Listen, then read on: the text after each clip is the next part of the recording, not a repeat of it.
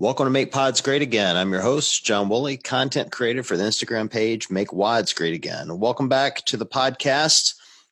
We've got a fun episode tonight, guys. So I've got Steph Hammerman with me, who is an adaptive athlete and actually the first CrossFit level two trainer with cerebral palsy and a cancer survivor. So those of you that are out there bitching about the open, you need to suck it up because uh, Steph here is the strongest woman alive. Steph, how are you?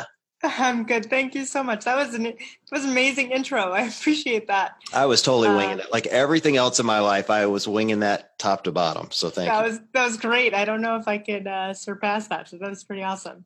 Uh, yeah. Thanks for having me. Yeah, well, I'm excited you're on. Um, you know, just for everyone to kind of know who you are. So Steph's a follower of the page and uh, reached out to me and has, I thought had a really, really interesting story. And so I, you know, I thought it'd be fun to have her on to, you know, for everyone to hear, you know, the things that she's working on. I have a particular soft spot for the adaptive community because they work so hard and, and do such incredible work. And bluntly, they're almost all fitter than me. So uh-huh. um, I'm mostly jealous. Um, so Steph, why don't we just start with you? So just, you know, tell us your story, like, you know, kind of top to bottom, and we'll go from there. Cool. Well, my fitness story actually begins in uh, 2010. I had become kind of tired of the way that I was living my life, or really not living my life. I was doing a lot of things for everybody else around me. I was very involved in my college um, student life, and I went to, I'd like to say, more more club meetings than I did actual classwork. So I was very involved in, in being a student leader and it really overtook my time. And at one point, uh, my sophomore year of college, I looked at myself and I was like, I don't really like what I see in the mirror. And it was really time for me to change that. And as somebody with cerebral palsy, I wasn't necessarily going, oh, I want to go into a gym. Like, how am I going to how am I going to change that? Right. So uh, I actually met with a trainer and I will never forget our first meeting because he literally looked at me and he said, you're, you're a beautiful woman. Um, but I need you to give me a goal. And I said, I want to lose something crazy. I said, I like, I want to lose 50 pounds. And I didn't need to lose 50 pounds. I just kind of like made it up. And he looked at me and he said, I need you to give me um, a tangible goal, something that we can do together to get you started on this journey. He said, The weight will follow. We need something for you to do. And so he said, I'm going to give you a couple days to figure it out. And I had a friend who was a competitive runner, and he went to this race, and he was an able bodied person, and went to this race to, just to cheer him on. And right before his race were the wheelchair racers. And all of a sudden, I saw these athletes that were hopping out of their wheelchairs into hand cycles. And I was like, what is that? Like, I want to do that. And he's like, well, those are hand cyclists. They always go before the runners. I was like, oh, that's cool. Because they weren't being treated as um, individuals in wheelchairs. They were being treated like athletes. Like they got in their bikes, three, two, one, go, and off they went. And I was like, that's really cool. And my trainer was actually with me that day. And he was like, why don't you go introduce yourself? So I did. And from that moment on, I truly believe that it was like the spark that created my athletic career. Um, I hopped in a hand cycle that day and they realized that my arms were really strong. And I remember the creator of the, um, or the director of uh, Achilles International coming up to me and saying, uh, I think you'd be an amazing athlete. And I said, okay. He goes, well, I have this marathon that's coming up in December. And I was like, it was February at the time. So that was less than a year. And he's like, I think you could do it. And I was like, oh, okay. So I trained for a while. And then December 4th of 20, or it was I think it was like December 4th of 2011, I did my first race and I finished in four hours and 34 minutes and 16 seconds. I will never forget the time because I looked up at the clock, I looked down at my hands and I was like, man, that was so hard. My hands were all bloody and gross. And I looked up at the clock again and I said, you know what? I can do better. And that was the day that I truly became an athlete. Uh, I waited a little bit longer until I uh, found myself in a CrossFit gym. On May 3rd of 2012, I walked into my first CrossFit gym. Actually, didn't walk in. I rolled in in my wheelchair holding my crutches. And I went over to the owner of the gym and I said, Hi, I'm Steph Hammerman. I'm uh, an adaptive athlete that does hand cycling and I want to do CrossFit. And he looked at me and said, I have no idea what to do with you, but let's do it and that's kind of how my journey began. Uh, so in 2012, I was in my first CrossFit gym, and I haven't looked back since. So you said you started May 3rd, 2012. Yeah, I think we started the same month. Swear that's to God. That's amazing. Swear to God, I, am positive it was uh, it was 2012 for me because um, they. It, or at least I think it was. God, it was real close. We've probably been doing the same amount of time. You could probably do more pull-ups than me. I'm not even going to ask.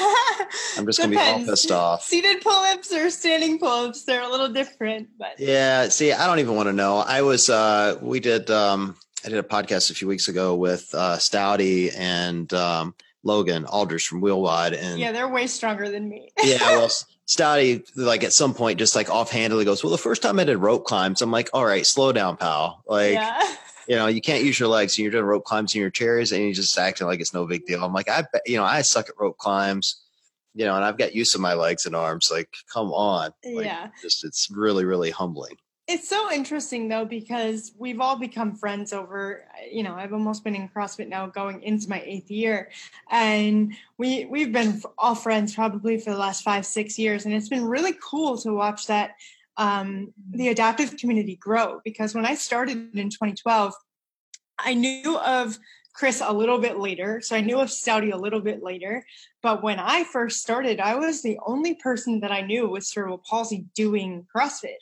So like I couldn't go up to you and be like, hey John, like how do you jump rope? Like that it just it didn't it didn't work that way. But I understood how I needed the movements to be completed.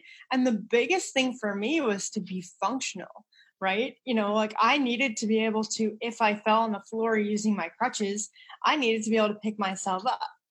And the reality of the situation was I was, you know, or so I thought I was fit. And then I did CrossFit and I felt like I wasn't, right? And so I remember that first, you know, workout and those first few workouts where my trainer, his name was Scott, but everybody called him Turbo. Turbo was this like really tough dude, but he had like this the soft spot in his heart for me. And it was really because I wanted to work really hard and I wanted to get better for my life. I wanted to get better to be able to put my shoes on better, to be able to get myself dressed faster, and to be able to move from, you know, point A to point B better than I did before. And so I remember the first time we had done burpees and literally got on the floor and he was like, okay, get up. And it took me like a good 25 to 30 minutes to get up. And I was like, man, like I need to do better at that. right. And so that's when we started taking video of all that I was doing. And, you know, at the time, Facebook was the thing. There was really no Instagram, but Facebook was the thing. So I posted videos on Facebook and people started to follow it. And little did I know, I had parents that were, you know, messaging me saying, I have a daughter that's four years old and has cerebral palsy. I hope she can be like you. And I had started CrossFit when I was 22. So, you know, I didn't I didn't know what I wanted to do with my life. There wasn't like, oh, let's go open a gym. Like that wasn't that wasn't what I wanted to do. And uh, it just kind of evolved. That passion evolved over time. You know, that's, I love your message there about um, it having to be functional. I was uh, talking to Coach Glassman several months ago, and he was talking about the health initiative that CrossFit has. And, you know, there's kind of the running joke of the old people they have on on the YouTube series now. And, you know, they're doing deadlifts with milk jugs mm-hmm. and broom snatches and, and people are, you know, the kind of the hardcore athletes or even just like the everyday athletes are kind of making fun of it. And he said to me, he's like, you know, this is, these are important movements. People forget that that older population they should be doing burpees because they have to learn to get off the floor if they fall. Mm-hmm. you know and so i it, i honestly up until this point never really thought about the adaptive community how functional this is. And so i think that's a really really terrific message. When you when you started crossfit do you think it was more or less intimidating? I mean you've obviously had a lot of challenges over your life and i think a lot of people get um I don't know if nervous or they're scared of CrossFit because they walk in and there's a lot of shirtless athletes and mm. slamming bars around and just doing ridiculously crazy things. Did, did you find it more or less intimidating, you think? I don't think I was ever intimidated and i'm very lucky to be able to say that i had a really cool community um, within that crossfit hardcore um, boca raton that was the first gym that whole gym just like took me in with so much love right there was never like he, there was never a point of being intimidated. Um, I think things that intimidated me maybe were movements, like how am I going to learn how to do X, Y, Z? But I never went into it scared. Um, I actually just posted uh, the other day about how some of my movements came to life. I used to lift a lot from my knees before I met Stouty and Chris or Stouty and Kevin. Um, I lifted a lot from my knees, and the way that came to be was actually from a dream that I had. And when you dream, you know, it's kind of, I think it's your subconscious basically telling you what you're thinking about. And I had been thinking so much about how am I going to be able to do these movements that I had a dream that I was on my knees doing a clean from, you know, quote unquote, the hang position. And all of a sudden I did it with a barbell. And I was, the next day I went into the gym and I was like, I want to try this and see if it works. And I did it with a PVC and I, I kept falling. Uh, my balance was not great. And so then I learned we need to get my core stronger so that I can do this movement. And I think it took about maybe three weeks to figure out that I could, you know, put a little bit of weight on the bar. And then I was cleaning 45 pounds on a bar and I thought that was like amazing. Right. And then I met Stouty and, and Kevin and, you know, over time they've taught me that if you have something that braces your back, like a wheelchair, right, you'll be able to get more weight either on your shoulders or overhead. And so I started lifting a little bit more in the chair so that I'm a little bit more stable. Yeah, that's that's really unreal. They don't uh they wouldn't let me base my programming off of my dreams. I just get kicked out of the gym. um so you own a gym now. So are you doing your own programming or do you have someone doing that for you? Uh so eh, right now I'm I'm kind of in between stages of building the gym and kind of seeing what programming works um, for me. So we're just using a, a, little bit of everything right now. Um, we're using a little bit of Outlaw. We're actually talking to Stouty about possibly doing some WheelWOD stuff. So I'm just trying to see what fits our community. So you want to you talked about um, Greg Glassman and, and the older population on um, the website right now or on dot .com website, that is my gym, quite honestly. The majority of my gym is actually a little bit of an older population, which I love. The concept of my gym actually came to be like four years ago. Um, my grandpa is almost 82, and he's one of the fittest people that I know. And his biggest dream was to open a gym for people like him, right? People like myself, people like him people that would be considered the quote unquote underdogs, right? But they still wanted to be functional for the rest of their life. Now, it's not to say that, you know, Mat Fraser couldn't walk into my gym and I wouldn't welcome him, but the majority of the population that come into my gym are your older population, people that are going to scale things, even if they're scaling the scaled workout. And I have no problem with that. I think what's what makes our community special is that we can all be in the same room together and achieving the same stimulus in a workout and at the end of the workout feel like you've accomplished something. Are, are you finding with any of this older population you're having to make them scale more than they want to scale? Sometimes. It's interesting because i have you know i have some people that are in their 60s and they're very competitive for for themselves right? And at some point you have to say whoa let's go back to basics a little bit before you hurt yourself right? And i think it has to do with like a little bit of ego um but at the end of the day it's really cool to see that age isn't going to stop them. As long as they're you know doing the technique correctly if they want to push themselves further that's great but i will never allow an athlete to push themselves to injury. I will always push an athlete to challenge. If that makes sense. Oh, absolutely. Yeah, my uh, my dad started CrossFit uh, just uh, eight weeks ago. He's seventy five, and awesome. I yeah, well, it's mostly awesome. Um, it's just funny. Send in my way. yeah. No, it's very. It's actually. I think it's amazing, and it's very funny to me. Um, he said to me. The reason I asked the question is he said to me like maybe two weeks in. He's like, "Well, I can't rope climb yet," and I'm like, "You're 75. You shouldn't be rope climbing at all." Like, yeah yeah, I don't want you to rope climb. I want but. That's to- the thing too, is then I guess because you're his son, right? But it, let's say he wants to rope climb or he wants to be able to try those things. There's adaptations that are not just scales, right? Ad- adapting and scaling are two different things, and I'm sure Stouty and and Logan talked about that. But knowing, you know, my grandpa always says, Clint Eastwood says, a man's got to know his limitations, right? But at the end of the day, you don't want to limit them so much that they don't believe in themselves. And that's what I think is really cool about the, the culture that we've created is that no matter how you come into my gym, whether you rolled into my gym, whether you have crutches, whether you just walked into the gym, uh, you know, if you're there, you're considered an athlete. And I don't care how old you are or what your ability or skill level is. If you're there to work, you're there to work, and I'm going to treat you as such. Well, I, I've just been interested in in kind of watching his journey. Just eight weeks in, that you know he's already learned that the assault bike sucks, which is uh-huh.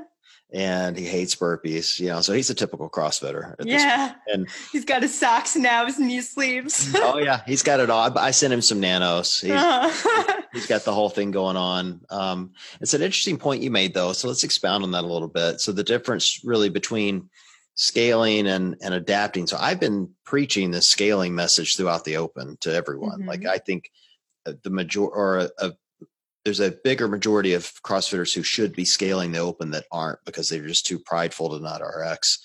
And mm-hmm. you know they either end up getting injured or just not performing the level they should. But that is a different thing than adapting. So can you break that down for us a little bit?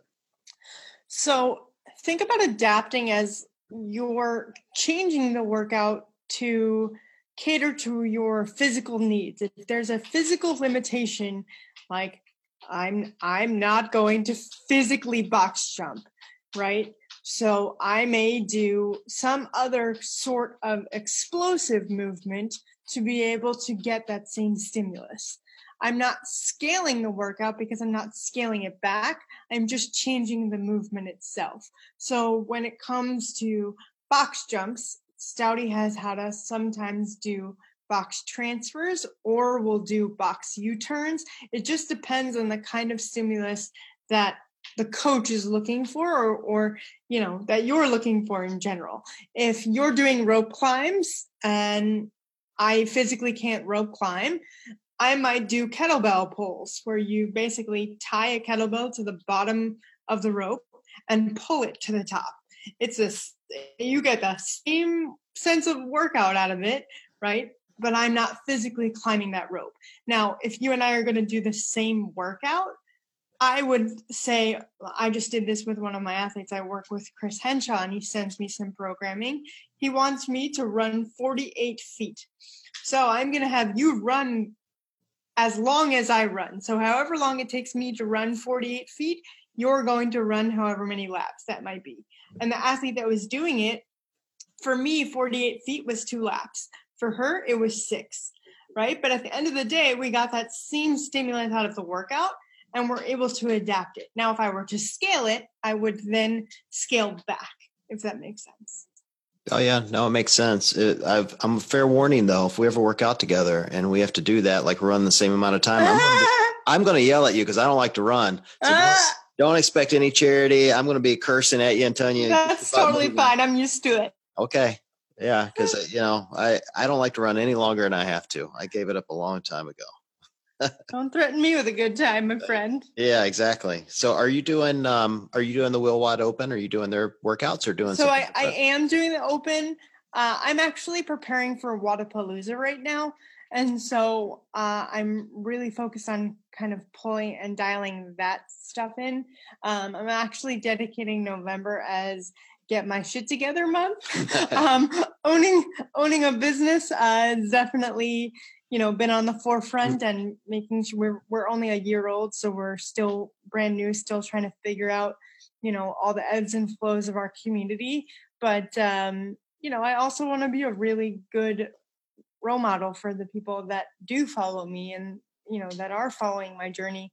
Um, cancer was no joke, but cancer is not an excuse. And you know, it's interesting. I had a big revelation uh, a couple weeks ago. I was having a conversation with Chris Henshaw, and I I, ne- I had never admitted these words out of my mouth, but I never once let CP define who I was, right? Ever in my life. And it was because I didn't know anything different. My life was never quote unquote different. It was just the way that I lived. And, you know, three and a half years ago, I was diagnosed with cancer and it completely changed the way I had to live my life for eight months.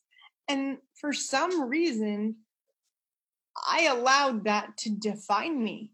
And it, it helped me, it really helped me by surprise when I allowed myself to admit that you know, I'd gained a lot of weight during chemo and and my body went through an, a, a tremendous fight and I'll never take that away from what my body did for me.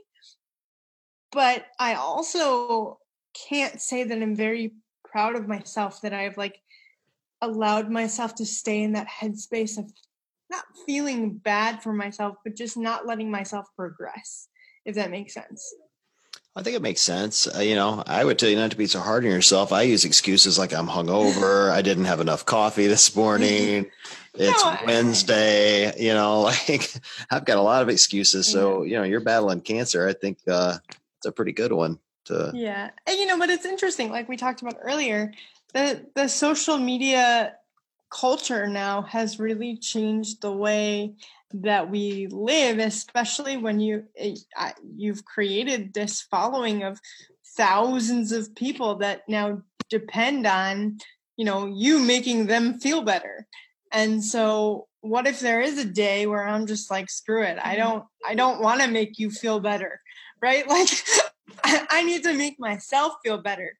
And so i think i'm finally grasping that concept that like you know Instagram is great and it's given me a lot of opportunity and and this community is great, but so is like my relationship and like my dog and my my mental health, you know.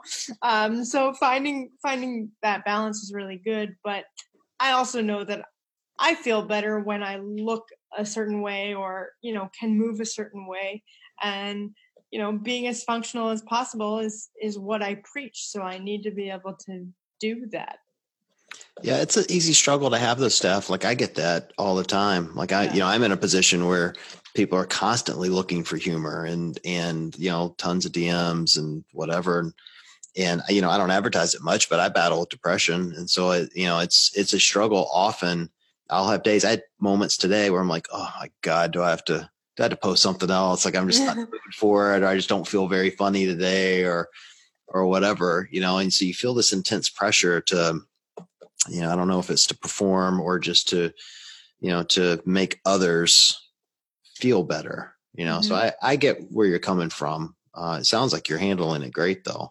Thank you. Um, what's um now you're talking about going to Wodapalooza. Is this your first uh first time at Wodapalooza or have you been before?